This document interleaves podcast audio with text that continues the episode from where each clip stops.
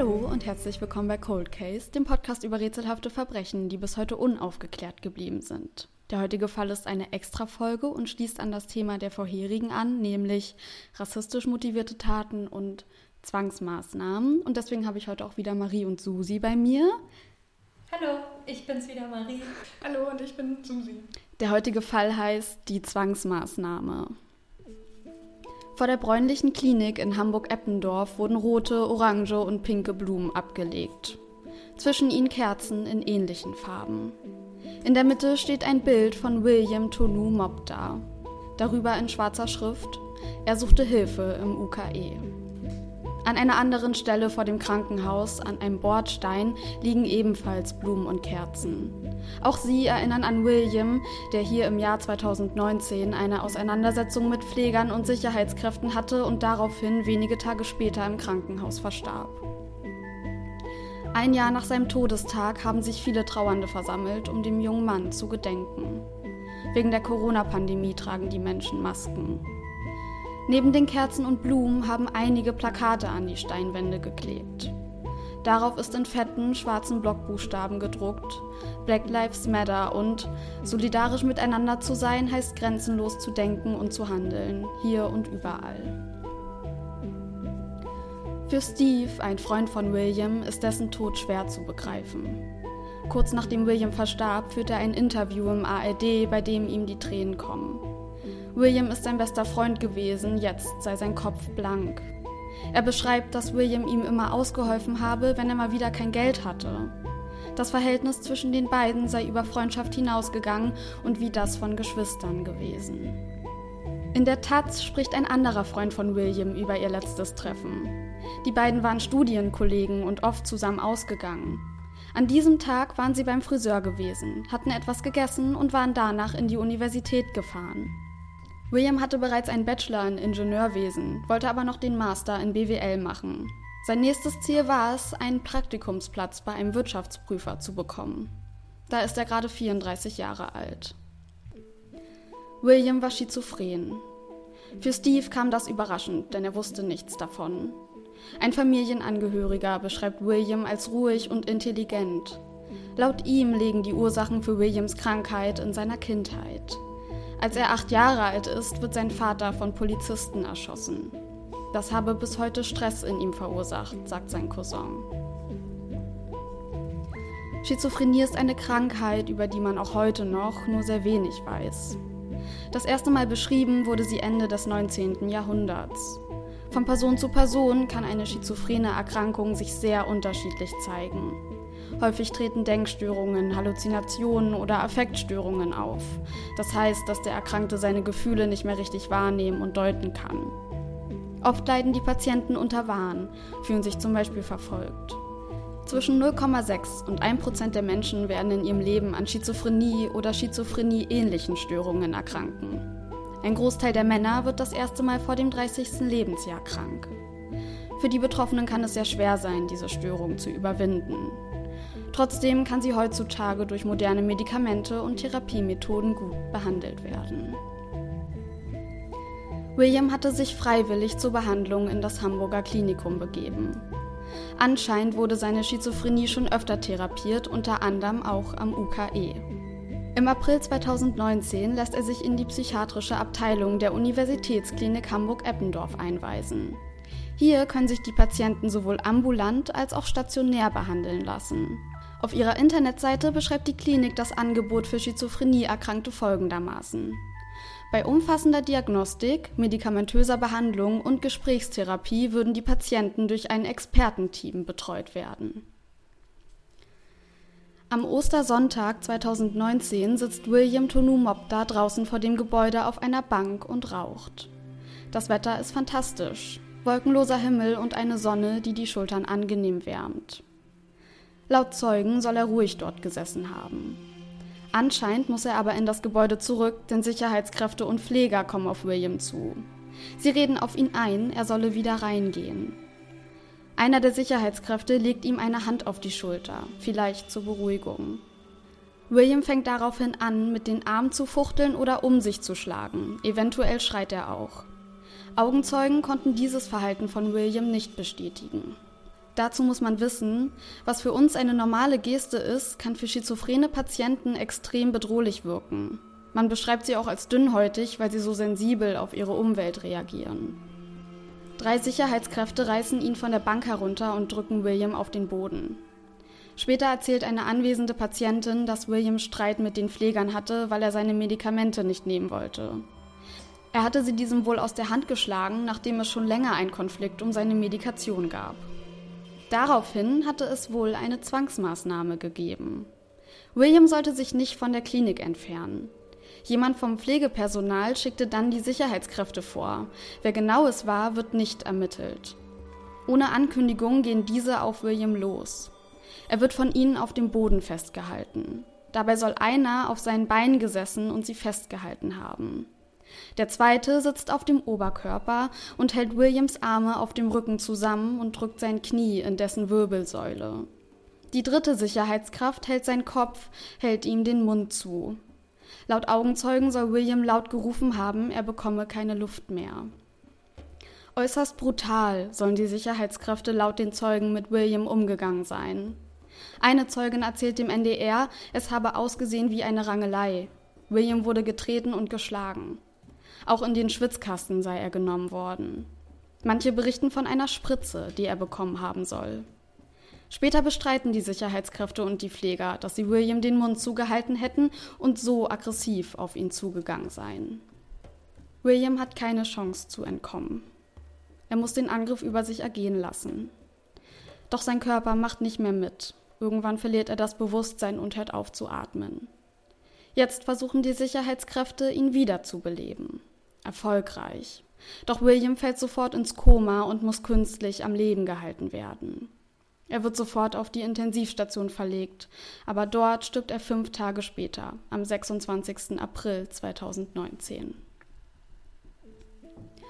Der Sohn einer Patientin, die den Vorfall beobachtet hatte, informiert die Black Community Hamburg über den Vorfall. Die interviewt daraufhin andere Zeugen und lädt deren Aussagen hoch. Das Ganze hat folgenden Hintergrund. William war 2009 aus Kamerun nach Deutschland geflüchtet, um hier zu studieren. Immer öfter werden jetzt Stimmen laut, die dem Hamburger Klinikum vorwerfen, aus rassistischen Gründen so hart gegen William vorgegangen zu sein. Noch bis in den Sommer werden Mahnwachen vor dem Klinikum gehalten, um auf Williams Tod aufmerksam zu machen. Die Gruppe sammelt Spenden, um die Familie von William finanziell zu unterstützen. Für einen Aufruf zu einer Demonstration schreiben sie, das UKE entwürdigt und kriminalisiert den Getöteten, indem sie das Bild von einem gefährlichen und psychisch kranken schwarzen Mann zeichnen, der selbst die Schuld für seine Ermordung trägt. Ein anonymer Angestellter der Klinik sagt der Taz, er habe mitbekommen, dass manche Kollegen rassistische Vorurteile hätten. Bei einer Mahnwache halten Mitglieder der Black Community Hamburg ein Banner hoch, auf dem steht, das UKE darf kein Friedhof für Afrikaner sein.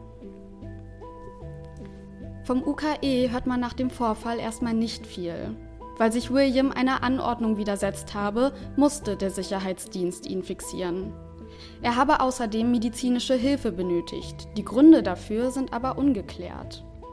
Der Vorfall würde bedauert und im UKE aufgearbeitet werden. Die drei Sicherheitskräfte und Williams behandelnde Ärztin werden erst einmal beurlaubt. Die Taz veröffentlicht kurz darauf eine interne E-Mail vom UKE. Darin wird den Sicherheitskräften von nun an verboten, Zwangsmaßnahmen auf Grundlage einer ärztlichen Anordnung umzusetzen. Das solle ab jetzt nur noch in Anwesenheit der Polizei passieren. Patienten dürften auch nicht mehr angefasst werden, es sei denn, die Sicherheitskräfte handeln aus Notwehr. Diese Anordnung wird wenige Tage später wieder zurückgezogen, weil sich die mediale Berichterstattung wieder normalisiert habe. Ein UKE-Mitarbeiter, der seinen Namen nicht nennen will, erzählt der Taz, die Klinik würde den Vorfall intern nicht weiter aufarbeiten. Nach Williams Tod fängt die Staatsanwaltschaft an, gegen die Sicherheitskräfte und die Ärztin zu ermitteln, wegen Körperverletzung mit Todesfolge und unberechtigter Zwangsmedikation. Williams Leiche wird obduziert. Die Todesursache ist Herzversagen. Sein Gehirn hatte zu wenig Sauerstoff bekommen und wegen einer Vorerkrankung mit einem Herzstillstand reagiert. Es gibt auch die Vermutung, dass der Einsatz der Sicherheitskräfte eine Herzrhythmusstörung verursachte. William hatte laut dem Obduktionsbericht einen angeborenen Herzfehler, der trotz mehrerer EKGs vorher nicht erkannt wurde. Die EKGs sind zusammen mit einer Blutabnahme Teil der Routineuntersuchung, wenn ein Patient in der Station aufgenommen und behandelt wird. Das ist wichtig, zum Beispiel für die Einstellung der Medikation. William klagte auch nie über typische Symptome eines Herzfehlers.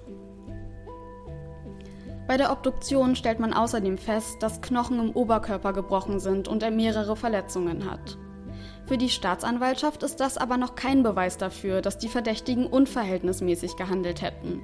Solche Verletzungen könnten nämlich auch bei der Reanimation entstanden sein. Eine Initiative, die sich für die Aufklärung des Falles einsetzt, kritisiert, der obduzierende Rechtsmediziner Professor Püschel habe die Verletzungen durch das aggressive Verhalten des Sicherheitsdienstes außer Acht gelassen. Sie haben auch Zweifel an der Existenz von Williams Vorerkrankungen. Sie sind der Meinung, Püschel missbrauche damit seine Position, um Täter zu schützen. Man kann sagen, dass Professor Püschel in seinem Leben schon einige Male mit Menschen zu tun hatte, die aufgrund von Zwangsmaßnahmen verstorben sind. 2005 wurde in einer Polizeiwache in Dessau ein Patient fixiert und allein gelassen, der stark alkoholisiert war und unter dem Einfluss von Drogen stand. Dieser verstirbt daraufhin wegen eines Brandausbruches. Professor Püschel hatte daraufhin ausgesagt, auf Seiten der Polizei und des behandelnden Arztes sei kein Fehler passiert.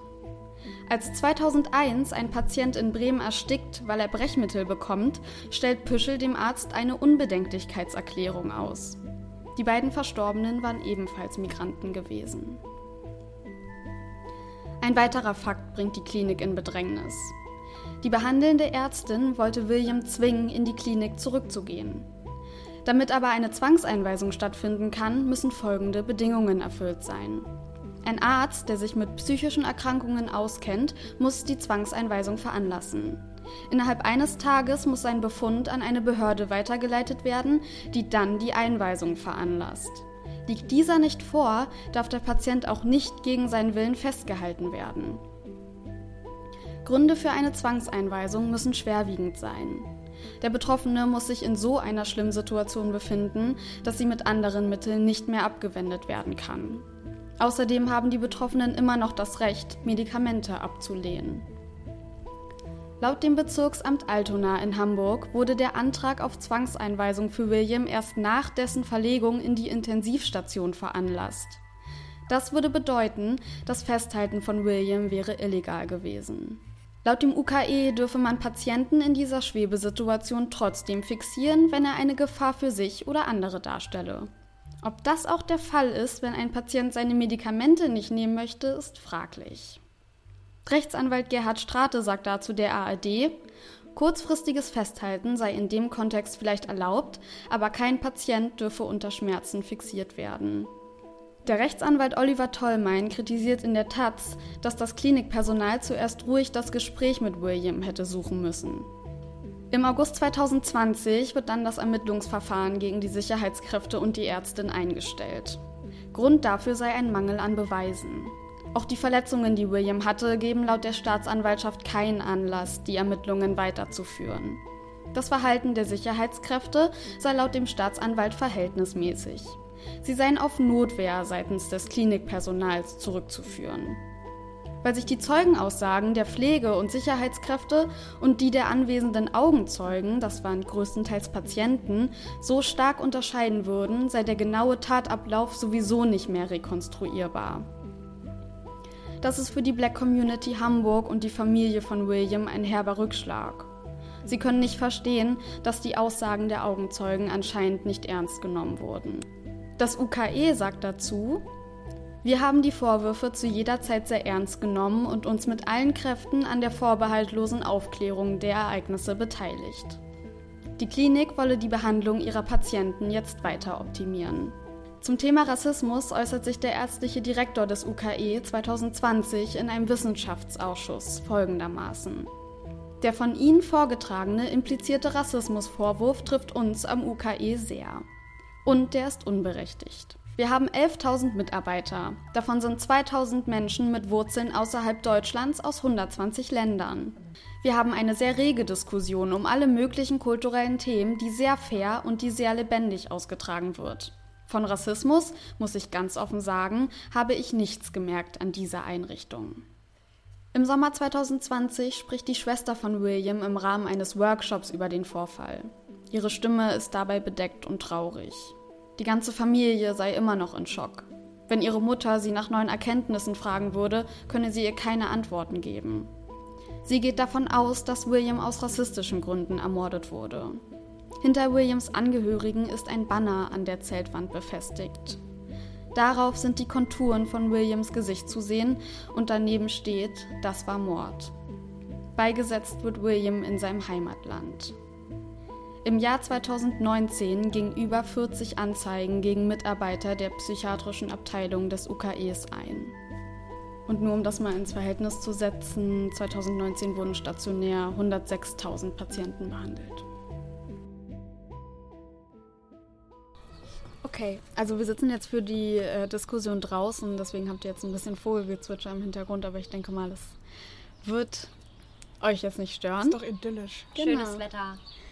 Wir haben es ja letztes Mal so gemacht, dass wir zuerst diskutiert haben. Ich würde jetzt gerne ein paar Informationen vorher schicken, weil das tatsächlich, glaube ich, für die Diskussion eine Grundlage bieten kann und weil das auch in der mhm. Argumentation vom Staatsanwalt und so eine Rolle gespielt hat. Mhm. Äh, dazu würde ich erstmal ganz gerne kurz nochmal auf Schizophrenie eingehen. Ich habe ja ein paar Symptome und Bereiche aufgezählt, die im Leben des Betroffenen schon beeinträchtigt sind. Ähm, neben den Symptomen, die ich schon genannt habe, können zum Beispiel auch Konzentrationsstörungen auftreten oder Warnzustände. Ich glaube, das, was viele kennen, ist eben Halluzination, dass Schizophrenie-Erkrankte eben akustische, visuelle Halluzinationen haben.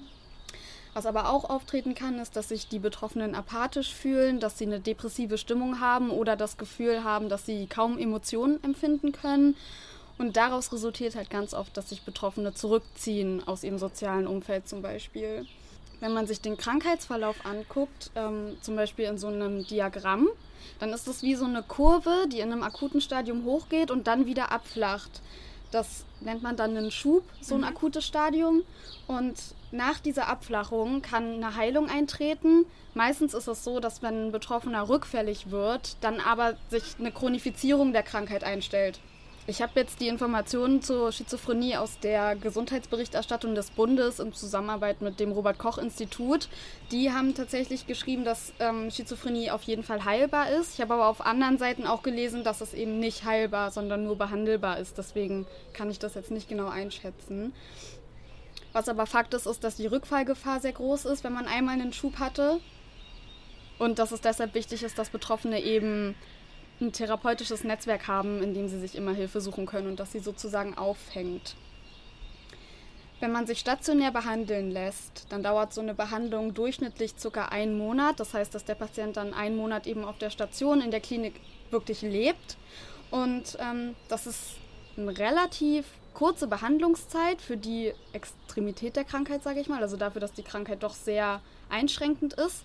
Das liegt einfach daran, dass wir heutzutage durch Forschung und durch fortgeschrittene Medikation eben den Verlauf mildern können.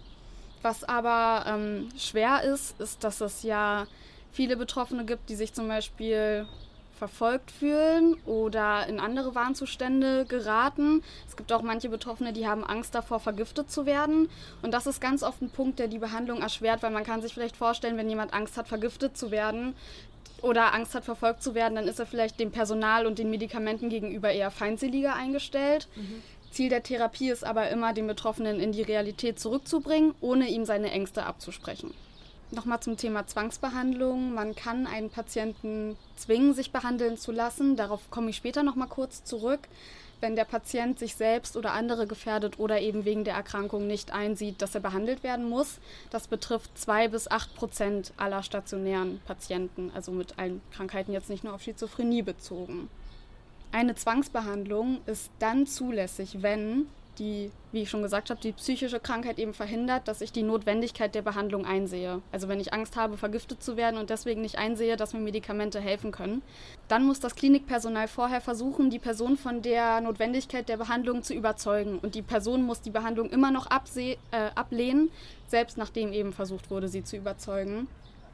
Und auch ein ganz wichtiger Punkt, eine Zwangsbehandlung darf nur stattfinden, wenn durch das Ausbleiben der Zwangsbehandlung ein drohender, erheblicher gesundheitlicher Schaden des Betroffenen oder anderen Personen stattfindet. Und wie auch bei der Zwangseinweisung, wenn der Schaden nicht anders abgewendet werden kann, außer eben durch eine Zwangsbehandlung. Kurze Frage, heißt eigentlich stationär geschlossen? Eigentlich nicht, oder? Wenn du stationär behandelt wirst? Ich glaube, es ist schon darauf ausgelegt, dass die Patienten sich auf dem Klinikgelände aufhalten. Ich naja. meine, es gibt ja auch geschlossene Behandlungen, wo Menschen trotzdem noch ähm, das Gelände verlassen dürfen unter ja, das stimmt. Auflagen. Ja, ich war mir gerade nur einfach nicht so sicher, ob äh, eine stationäre Behandlung automatisch auch eine geschlossene ist. Nee, ich glaube nicht, nicht unbedingt. Ist nee. abhängig vom ja. Schwierigkeitsgrad ja, wahrscheinlich der Krankheit. Tatsächlich ist es so, dass Schizophrenie-Erkrankte am häufigsten von generellen Zwangsmaßnahmen betroffen sind.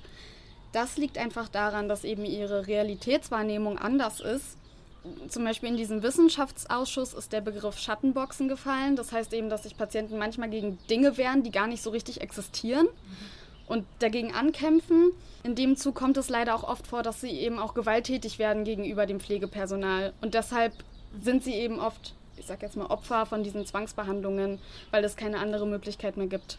Ja, das wäre es jetzt erstmal mit dem kurzen Einstieg dazu, damit wir erstmal eine kleine Grundlage haben zu den Hintergründen. Also das eine war, was ich nicht, oh, muss ich näher ran, mhm. was ich nicht ganz verstanden habe, beziehungsweise was mich, was in mir Skepsis ähm, erweckt hat, war, dass ähm, die behauptet haben, dass sie keine Gewalt ähm, vorgenommen haben, sozusagen an ihm, zumindest keine unnötige oder genau. übergriffige, wie auch immer, überflüssige Gewalt. Aber ich verstehe nicht ganz, wie die dann die Bewusstlosigkeit erklären wollen. Ja. Wenn die ihn wirklich nur fixiert hätten, also mhm. ich weiß nicht, ob du dazu noch genaueres hast zu dem Vorgang dort oder zu deren Aussagen, also zu den Aussagen des Pflegepersonals und ja auch der Staatsanwaltschaft scheinbar, wenn die Zeugenaussagen da nicht wirklich beachtet wurden.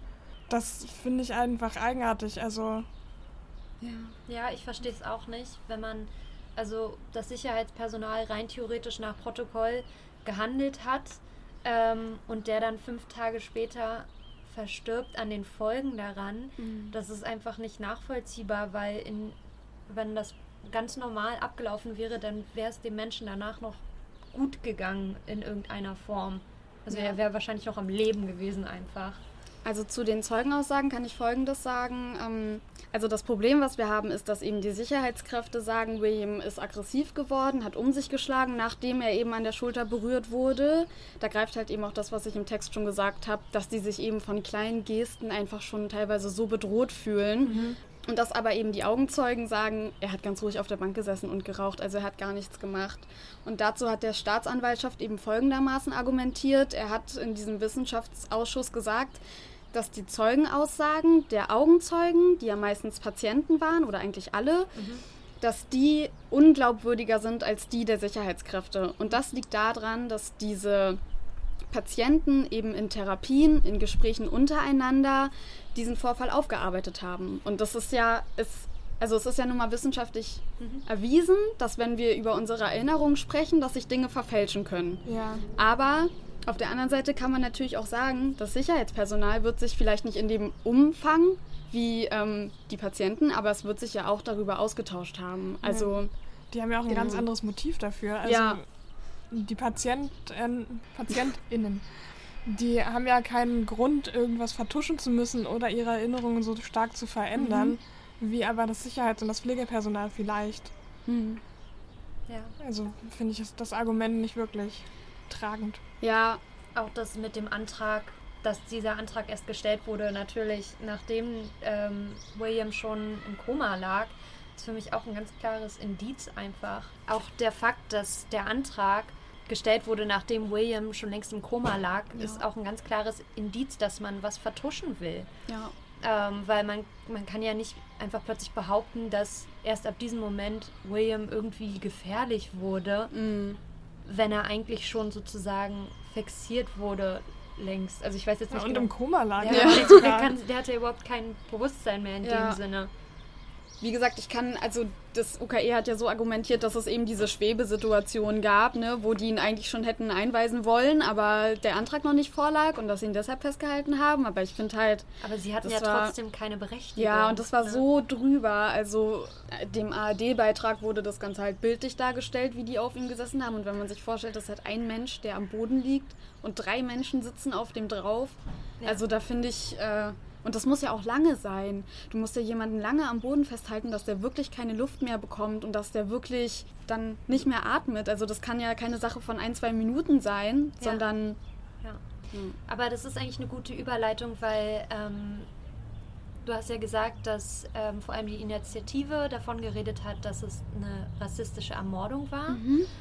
Ich frage mich jetzt, inwiefern es eine Ermordung war, weil wenn ich jetzt erstmal sozusagen nur den Tathergang und so sehe, mhm. klingt das für mich eher nach fahrlässiger Tötung. Mhm. Und äh, da wüsste ich einfach gern, worin die das begründen. Ja, also, dass da natürlich was schiefgegangen ist und dass das generell keine Begründung ist, aber ein Mord ist ja schon mal was anderes als eine fahrlässige Tötung. Mhm. Weißt du dazu mehr? Nee, also tatsächlich ähm, haben die immer nur gesagt, es handelt sich halt um Mord mhm. und ähm, ist jetzt nur meine spekulative Meinung sozusagen. Ich glaube, dass die das eher so hergeleitet haben, dass die es in Kauf genommen haben, dass er eben stirbt, weil sie so lange ihn festgehalten haben, weil sie ihm den Mund zugehalten haben und so. Okay. Ja. Das ist auch eine Frage von Vorsatz. Ja. Also wenn es rassistisch motiviert war, das Verhalten sozusagen von Anfang an. Also mhm. Ja. Das würde ja mit dem übereinstimmen, mit dem in Kauf nehmen eben. Ja, das ist natürlich die Frage, weil ähm, das wollte ich sowieso nochmal hervorheben. Die Initiative heißt Justice for Mobda, die äh, existiert auch noch, an die kann man auch spenden. Aber die haben sehr viel Videomaterial, Textmaterial zusammengestellt und hochgeladen. Und das ist mir auch bei Uri, bei dem Fall Uri Jallo aufgefallen, dass ohne diese, diese Arbeit der Initiativen, die sich aus freiwilligen Leuten zusammengeschlossen haben, dass ich nicht das Material hätte, was ich halt habe. Mhm. Und das muss ich halt ganz eindeutig mal sagen, dass diese Menschen viel geleistet haben, um den mhm. Fall in die Öffentlichkeit zu bringen. Und das finde ich sehr bewundernswert, weil eigentlich finde ich, sollte das Aufgabe des Staates Fall. sein. Ja. Also die Taz hat sehr viel darüber berichtet. Das fand ich auch sehr gut.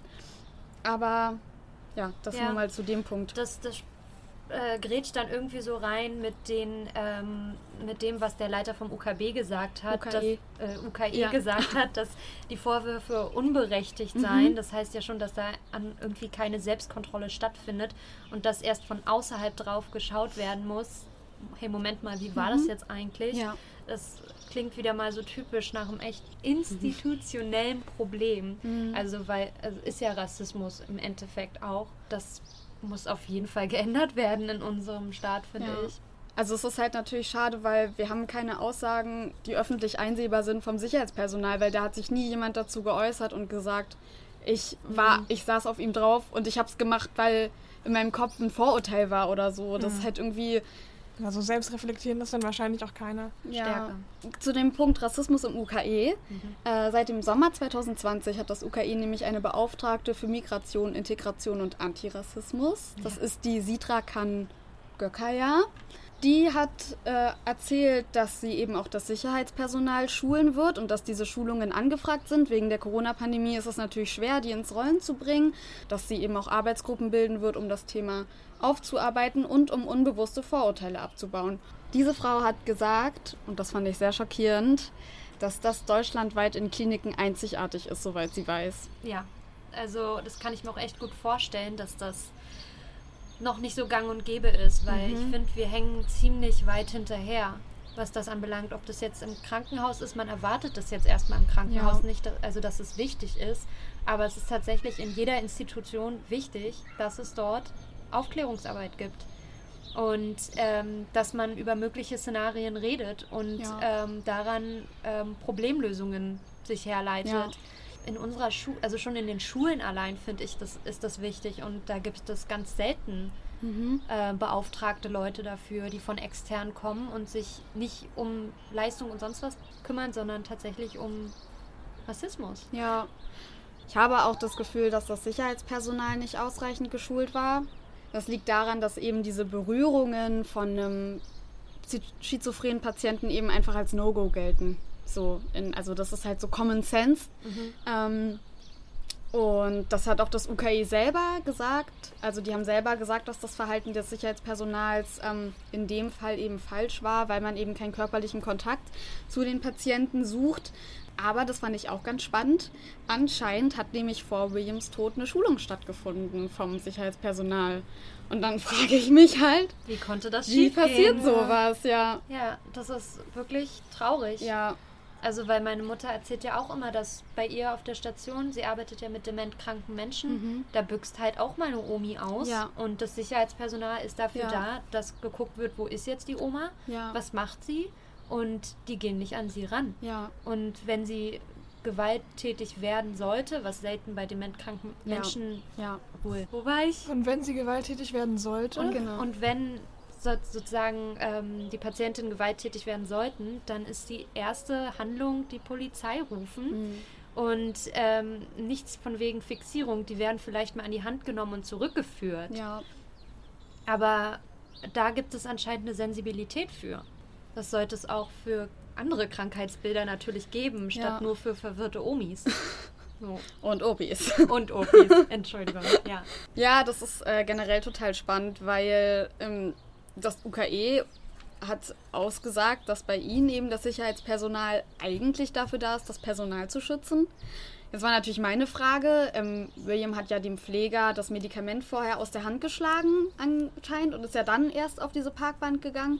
Ob der Pfleger das eben schon als Angriff seiner selbst gewertet hat. Da würde ich jetzt aber wieder argumentieren, wenn William danach ruhig auf der Bank sitzt und in keinem Kontakt mehr mit dem Pfleger ist, wo ist da die Gefahrensituation? Also die Gefahrensituation entsteht ja wirklich erst aus dieser Berührung heraus. Und wenn das Pflegeperson, äh, wenn die Sicherheitskräfte sich dann selber schützen wollen, dann kann ich das verstehen. Aber ich glaube nicht, dass das dazu notwendig ist, denjenigen Natürlich. eben so festzuhalten. Ja, nee, man schützt ihn eigentlich nicht proaktiv, sondern dann nimmt man denjenigen vielleicht, also das Sicherheitspersonal vielleicht mit, um den Angriff zu verteidigen, aber ja. nicht um dann von sich aus auf den loszugehen. Ja. Ja, ja ganz genau. klar. Also weil der Schutz des Patienten oder der Patientin sollte doch auch mitspielen. Natürlich ja. das Personal auch, aber gerade wenn jemand psychisch belastet ist, das muss man einfach einschätzen können. Ja, Genau. Ähm, das finde ich Und dann auch berücksichtigen. Auch. Ja. Es gibt eine Leitlinie zur Vermeidung von Zwang. Okay. In dieser Leitlinie, die auch das Sicherheitspersonal kennen müsste, setze ich jetzt mal voraus, wenn man als Sicherheitspersonal sich anstellen lässt in einem Krankenhaus, dann sollte man so eine Dinge einfach wissen, egal ob es jetzt die Aufgabe ist, einen Pfleger zu schützen oder eben nicht. Äh, in dieser Leitlinie steht, Menschen werden nur so fixiert, wenn sie stehen oder eben sitzen, damit halt vermieden wird, dass derjenige eben keine Luft mehr bekommt. Ne? Der Kopf des Menschen sollte immer nach oben gehalten werden und man sollte Druck auf den Bauch vermeiden. Und man sieht einfach, das Sicherheitspersonal hat einfach alles falsch gemacht, was man falsch machen kann. Das fand ich auch so verrückt in diesem Ausschuss. hat der äh, ärztliche Direktor gesagt, dass das Sicherheitspersonal ja keine Zwangsmaßnahmen anwenden kann, weil sie dazu nicht befugt sind. Also müssen sie sich auch nicht an diesen Leitfaden halten, so im übertragenen Sinne. Also. Aber es geht doch um eine Situation, die eskaliert. Ja, vor allem dann hätten sie doch einfach nicht fixieren dürfen. Ja, ne, der Arzt, der also. Direktor meinte halt, es war keine Fixierung, weil das Sicherheitspersonal sowas nicht durchführen darf. Also greifen auch diese Leitfadenlinien nicht sozusagen. Ja, Und das fand ich sehr schlimm, weil das würde im Umkehrschluss für mich bedeuten, dass das Sicherheitspersonal machen kann, was es will. Ja, das ist ja so, jetzt gab es irgendeine Regel, man, man darf nicht man darf nicht mit der mit der kann mit der Faust zuschlagen und es ist dann ähm, auch dann schlage ich jemanden mit der flachen Hand dann sagt er es ist egal weil ich darf ja eh nicht schlagen also hä es ergibt doch ja. keine gute Metapher, aber es ergibt trotzdem keinen Sinn. Ja, mhm. also ich meine, die Situation, die du ja beschrieben hast, heißt ja eigentlich, dass eine Gruppendynamik sich durchgesetzt hat das und Gefühl dass die Leute auch. sich hochgeschaukelt haben ähm, und dann noch aggressiver geworden sind. Mhm. Sollten sie vielleicht mal ein Anti-Aggressionstraining machen. Das, also, das kann ja nur eine Gruppendynamik dann gewesen sein. Mhm. Und ja. eigentlich sollte man doch als Sicherheitspersonal gerade darin geschult werden, deeskalierend zu wirken, oder? Ja. Mhm. Also weil du willst doch eine Situation entgleisen ja. und nicht verschärfen ja. irgendwie. Ja. Ich fand es auch total schlimm, weil voll viele Patienten auch danach halt das waren ja nur Patienten, die den Vorfall beobachtet haben und die haben sich halt danach so unsicher gefühlt und ich kann das total verstehen, wenn du du bist ja darauf angewiesen, dass dir jemand hilft in manchen Ausnahmesituationen. Und gerade wenn du dich in einem psychiatrischen Klinikum befindest, wo eben Leute stationär behandelt werden, diese Menschen wären ja nicht auf Station, wenn sie nicht in einem Ausnahmezustand wären. Und die Menschen brauchen Schutz. Und wenn du dann beobachtest, wie jemand vor deinen Augen so angegangen wird, jemand, der vielleicht so ist wie du in dem Sinne, vielleicht fühlt man sich mit dem einfach mehr verbunden, weil ihr das gleiche Schicksal teilt, so. Vor gerade von den Leuten, denen man eigentlich am meisten vertrauen ja, sollte in ja. der Situation ich fand es auch ganz, ganz beängstigend irgendwie. Mhm. Ja. Vor allem ist es auch so gruselig, weil ja eigentlich in Patientenakten äh, alle Vorerkrankungen, alle Aha. Vorfälle werden dort not notiert. Und ähm, wenn man, ich weiß nicht, wie, das, im, wie die Kommunikation dann mit dem Sicherheitspersonal funktioniert, aber die sollten dann schon in eine Situation gehen, wo sie auch wissen, wen sie da jetzt gleich treffen. Also dass sie zum mhm. Beispiel wissen, dass der ist schizophren, der ist eventuell paranoid, der ähm, möchte seine Medikamente nicht nehmen. Ja, das müssen die dann einfach wissen. Und ich frage mich, ob sie es wussten und sich bewusst dagegen entschieden haben. Ähm, obwohl ich nicht glaube, dass es eine extremst bewusste Situation war. Mhm.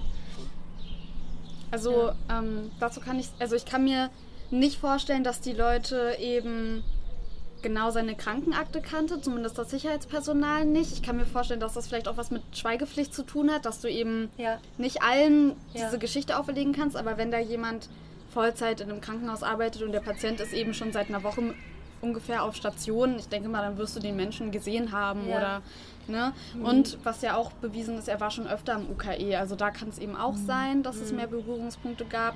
Was ich noch ganz spannend fand, in dem Ausschuss hat jemand angeführt, dass es mal einen Vorfall auf der Station gab, einen Exhibitionismusvorfall. Ich glaube, das heißt ja, dass sich jemand auszieht. Ja.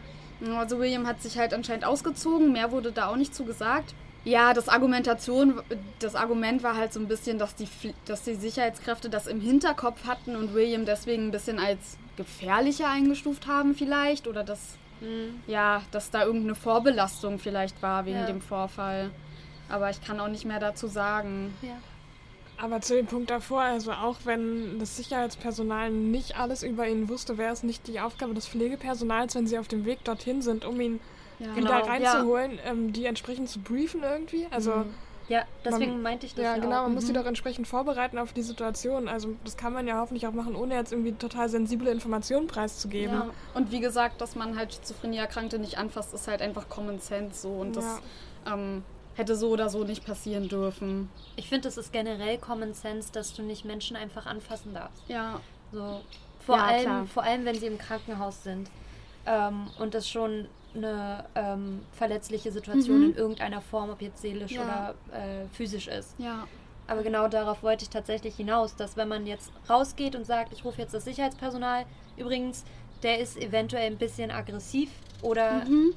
die Frau ist etwas verwirrt Achtet ja. darauf. Ja, ja. So, würde ich auch mal. Bitte denken. nicht anfassen. Ja. Bitte nicht Nur anfassen. im äußersten Notfall. Wir versuchen es erstmal ja. friedlich. Das fand ich so. ja auch, da hat ja auch dieser eine Rechtsanwalt aus der Taz total recht. Warum haben sie nicht mit ihm gesprochen? Ja. Warum haben sie nicht, also sie haben ja anscheinend versucht, ihn davon überzeug zu überzeugen, reinzukommen. Ja. Aber anscheinend äh, kann ja nicht so lange gewesen sein, ne, wenn da gleich dann irgendwie was passiert ist. Ja. Und wie gesagt, er war in dem Moment eben nicht zwangseingewiesen. Also es hätte mhm. überhaupt keine Grundlage gegeben, ihm halt dazu zu zwingen, wieder in die Klinik zurückzukommen. Ja. Ich denke immer, so Zwangseinweisungen sind halt ein krasses Thema, einfach weil das ja so eine Freiheitsberaubung ist, erstmal für den Menschen, der betroffen ist. Und dann muss man so viele rechtliche Grundlagen wissen. wissen. Man muss die Behördenstruktur kennen, wie das abläuft, wo welcher Antrag hingeht und so. Und dann ähm, muss man halt auch an die Kompetenzen aller Beteiligten appellieren so und da muss halt so viel abgewogen werden und ich glaube, da kommt es einfach schnell zu Missverständnissen oder zu voreiligen Schlüssen, weil mhm. Ärzte sind ja in dem Sinne verpflichtet dazu, Leben zu retten. Und ich kann mir schon vorstellen, dass du da eher jemanden zwangseinweist, bevor du dir anhängen lässt, dass du das Leben von demjenigen riskiert hast. Mhm. So, also. Was ich mich auch frage, ob es nicht vielleicht sinnvoll wäre, dass wenn du weißt, okay, du gehst jetzt ins Krankenhaus und du bist, du wirst dann dort angestellt mhm. als Sicherheitspersonal, dass du nicht einfach auch mal eine Grundschulung kriegst mhm. im medizinischen Sinne. Also nicht, dass du jetzt weißt, welches Medikament du nutzt, ja. aber wie bestimmte Kranken Krankheitsbilder aussehen. Ja. Also einfach, dass man, dass man dahingehend geschult wird. Ja. Ähm, okay, vielleicht macht das das UKE, das weiß ich jetzt nicht so genau. Kann ja auch, also ich weiß auch nicht, können Sicherheitspersonale auch extern sein vom UKE? Ich glaube schon. Also oder generell vom Krankenhaus? Das ja. habe ich meine Mutter vergessen zu fragen, ob das eine externe Firma ist. Ich glaube, das ist dann sowas wie im Auftrag vom UKE hm. und die Leute sind aber angestellt bei einer Sicherheitsfirma vielleicht. Sowas hm. könnte ich mir vorstellen in die Richtung. Wollen wir. Ähm ich wollte noch über Püschel. Oh ja. Also, ich habe mich gefragt, warum ausgerechnet der? Also, wo ist das verstehe ich einfach nicht, wie, wie der Zufall da zusammen zustande kommt. Gibt es so wenig GutachterInnen auf dem Gebiet, dass, dass das so typisch ist, dass man da immer die gleichen benutzt? Also, dass der auch in Dessau eben da bei dem mhm. Fall war. Ich meine, Dessau und Hamburg sind jetzt auch nicht gerade beieinander. Also, Püschel ist generell ein sehr angesehener Professor. Ähm, das wollte ich auch nochmal sagen. Ich kenne halt nur diese Seite von Püschel. Ich kenne eben nur das von den Fällen und ich finde das sehr problematisch, deswegen habe ich es mit reingenommen. Mhm. Ich weiß nicht, was er in seiner restlichen Karriere macht. Ich kenne auch nicht die genauen Wortlaute aus den Akten so, aber ich finde das halt eben so problematisch, dass ich es mit drin haben wollte. Deswegen ist es im Text im Fall mit drin. Ähm, aber Püschel ist in dem Fall, glaube ich, hinzugezogen worden, weil er am UKE angestellt ist. Ach, ach so. Okay, denke ich mal, da wird die Verbindung herkommen. Ich frage mich da aber, warum man nicht jemanden von außen nimmt dafür. Ja, also extern. das ist doch schon irgendwie, also es ist einfach verdächtig irgendwie. Ja. Ausgerechnet ihn zu nehmen dafür, wenn er schon diese Vorgeschichte hat eben mit mhm. Uri Jallo. Warum ja. denn ausgerechnet ihn? Also da muss es doch auch noch andere geben. Ja. Vor allem, er ist ja auch schon vor allem voreingenommen, weil er wahrscheinlich von der Situation schon wusste, bevor er das Gutachten gemacht hat. Das kann sein. Ja, und ist er nicht auch irgendwie voreingenommen, weil er für, über seinen eigenen Arbeitgeber ja, das sowieso, macht? Ja. Hat denn das UKE ihn beauftragt oder hat die Staatsanwaltschaft ihn beauftragt? Das weiß ich nicht. Weil das wäre ja mal. Aber ich glaube, sowas würde, wenn über die Staatsanwaltschaft laufen. Ja. ja, es würde Sinn machen. Ja, also ich glaube nicht, dass das UKE dazu befähigt ist, also zuzuteilen. Zu ja. Zu Wollen wir nochmal über Rassismus in, im Bereich Krankenhaus und Pflege sprechen? Okay, ähm, es gibt, also der Bund hat eine Antidiskriminierungsstelle und 2017 ist eine ganz umfassende Studie rausgekommen, in der waren insgesamt 18.000 Menschen beteiligt.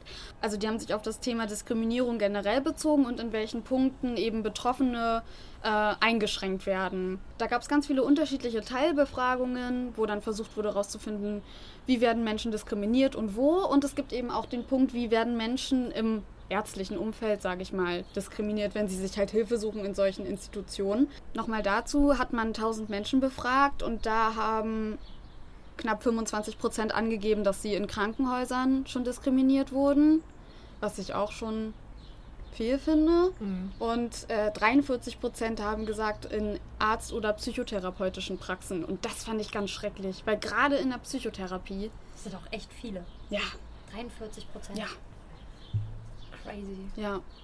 Man hat Betroffene eben gefragt über ihre Erfahrungen und hat diese Interviews dann ausgewertet und eben ne, zerlegt in Statistiken, wie das halt immer so ist. In einer dieser Teilbefragungen wurden 160 diskriminierende Erfahrungen wegen der Herkunft, wegen ihrer Ethnie ausgewertet. Also diese Menschen, ne?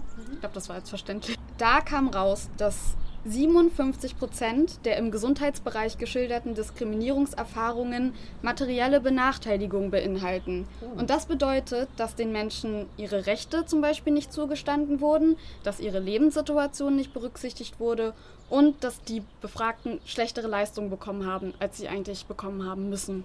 Du meintest materielle. Ja, das, das klingt das, so, als ob die weniger Medikamente bekommen. Ich hätten, weiß, es ne? klingt so, aber es wurde in der Studie so zusammengefasst, deswegen wollte ich den Wortlaut von der Studie nehmen. Aber ich denke mal, man kann es auch so runterbrechen, weil wenn da steht, ähm, man bekommt schlechtere Leistungen, mhm. dann denke ich mal, kann man das auch so. Das beinhaltet auch sowas. Genau.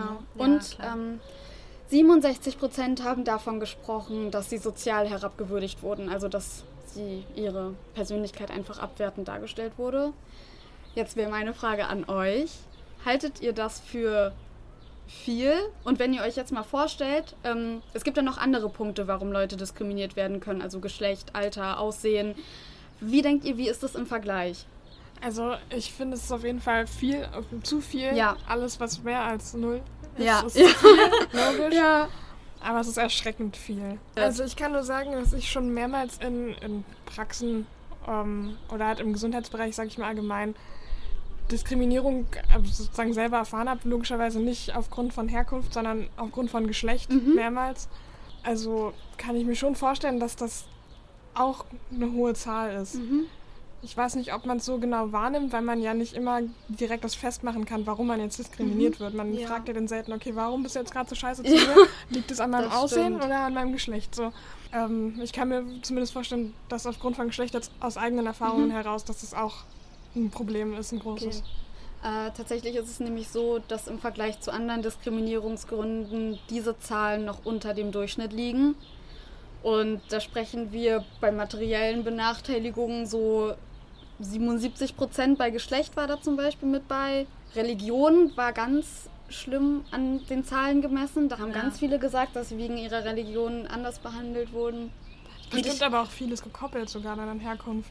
Kann sein, ja. Ich finde es auf jeden Fall schlimm, weil so wie Susi gerade gesagt hat, ich finde diese Zahlen schon extrem hoch. Wenn man sich vorstellt, über die Hälfte haben nicht das bekommen, was ihnen eigentlich zusteht. Ja, genau. Auf jeden Fall ist es so, dass eben Menschen, die solche herabwürdigen herabwürdigenden Erfahrungen machen, nur zu 5% Anklage einreichen.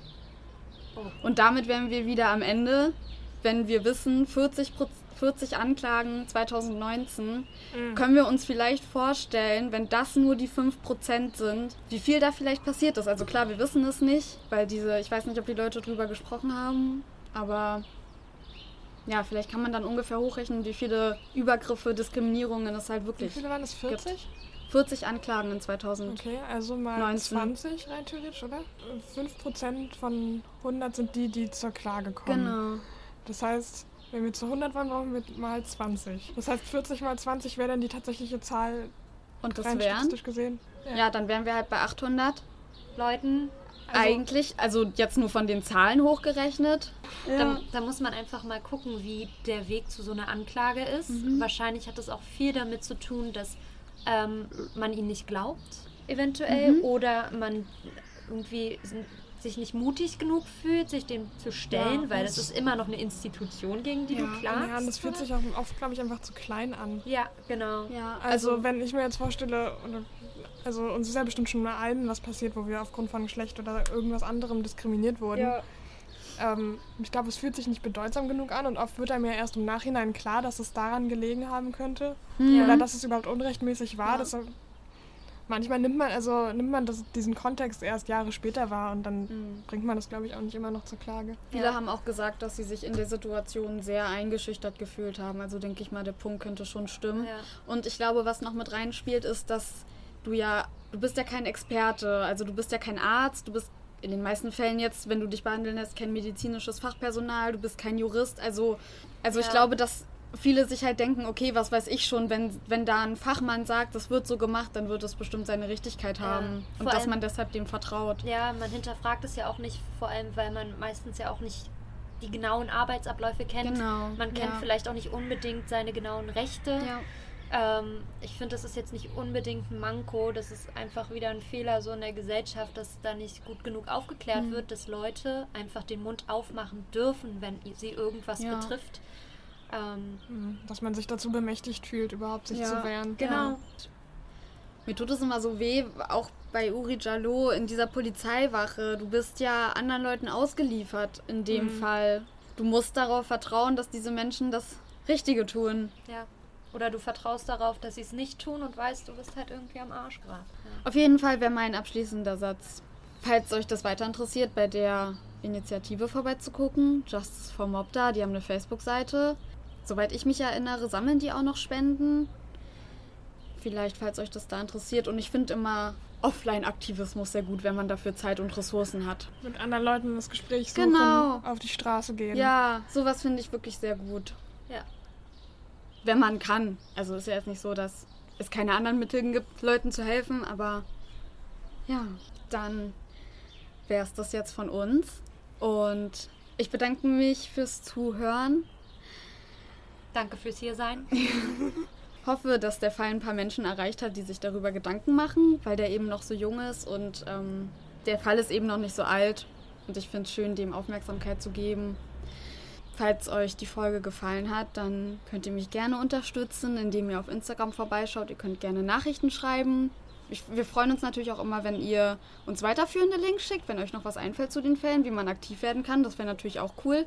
Ja, ansonsten unterstützt ihr mich, indem ihr eine Bewertung gebt oder indem ihr dem Podcast folgt. Und das war es dann auch schon von unserer Seite, würde ich sagen. Bleibt alle gesund und kommt gut durch die Zeit.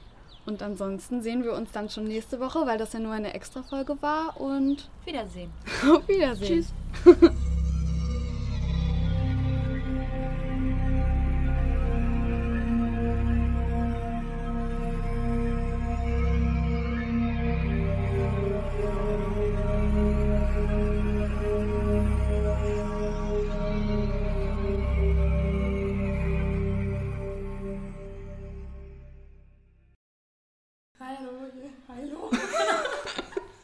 William hatte bereits einen Bachelor in Ingenieur. das ist ein Scheiß, weil Bachelor Ingenieurwesen. Es gibt auch die Vermutung, dass der Einsatz der Sicherheitskräfte eine Herzrhythmusspörung. Der Rechtsanwalt Oliver Tollmein kritisiert in der Taz, dass das Klinikpersonal zuerst ruhig das Gespräch mit hätte. Den Satz sage ich immer falsch. Und das hat mich sehr schockiert. Hat es gerade geklingelt? Hier bei uns? Ja. 40 mal 20? Ja. 480? Ich kann nicht kann rechnen, sein. keine Ahnung. 20 mal 40. 40. Also 20 mal 4? Oh nee, 20 mal 40 sind, nicht, sind 800. 8. 20 mal 4 sind doch 80, oder? 80, also 800. Mhm. 20 mal Echt, 40 ja? sind 800. Okay. Du musst ja nur die zwei Nullen hinten ransetzen. Okay. Eigentlich müssen wir noch was Abschließendes sagen. Letztes Mal hatten wir einen richtig Stimmt. guten Schlusssatz. Hatten wir? Ich mich da ja. nicht erinnern.